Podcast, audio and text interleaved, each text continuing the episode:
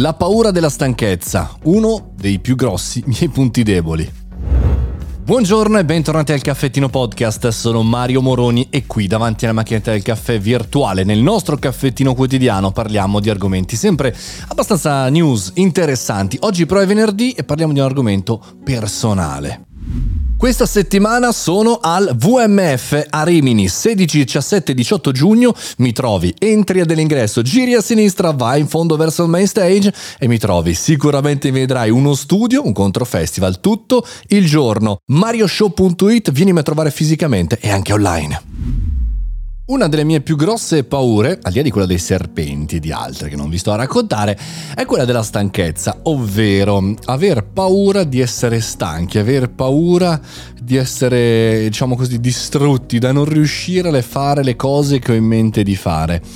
E ve ne parlo questa settimana perché questa settimana, appunto, come vi ho più volte raccontato, sono a Rimini per una maratona, un controfestival sempre in diretta e finisce con una piccola pausa, allora vai sul main stage, piccola pausa, vai nella sala podcast, insomma la stanchezza è proprio dietro l'angolo.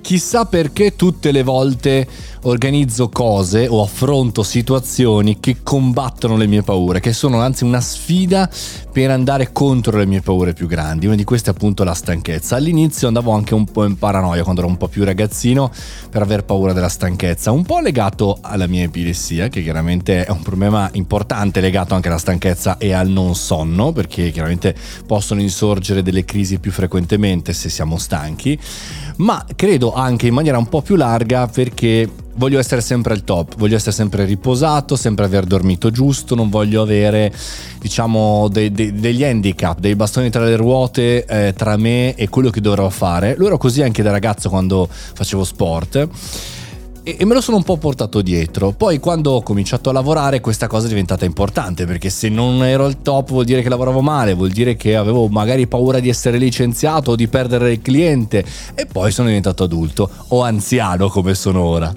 Oggi devo dire la verità che la gestisco con anche un po' di menefreghismo, della serie bene, sarò stanco e chi se ne frega.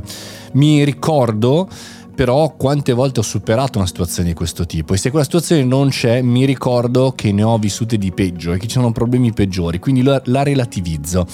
E poi dico, ma a un certo punto, anche se dovesse saltare un ospite in questi 3 giorni, in cui sono in diretta per 12 ore al giorno, cosa potrà mai succedere? Poi, se un giorno non ci fossi, cosa potrà mai succedere? Poi, se tutti e 3 giorni non ci dovessi essere, cosa mai dovrebbe succedere?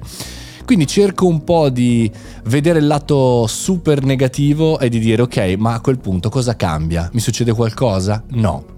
E allora la stanchezza sparisce, allora mi riposo meglio, allora dormo meglio e guarda caso non sono più stanco, sono un po' più tranquillo. Io cerco di esorcizzare la stanchezza proprio cercando di esserci dentro. Questa era la risposta a uno dei vostri quesiti, fatemeli, Mario Moroni canale sul canale, ma anche su Instagram Mario Moroni, aggiungetemi, scrivetemi in direct, sono veramente molto felice di rispondere anche alle vostre domande, ai vostri dubbi e magari creare questa condivisione. Io la supero così la stanchezza oggi, ma ci è voluto tanto in cui ho dovuto affrontare all'interno le mie paure e ancora i demoni ce ne sono tanti fuori dal porta. Buona giornata!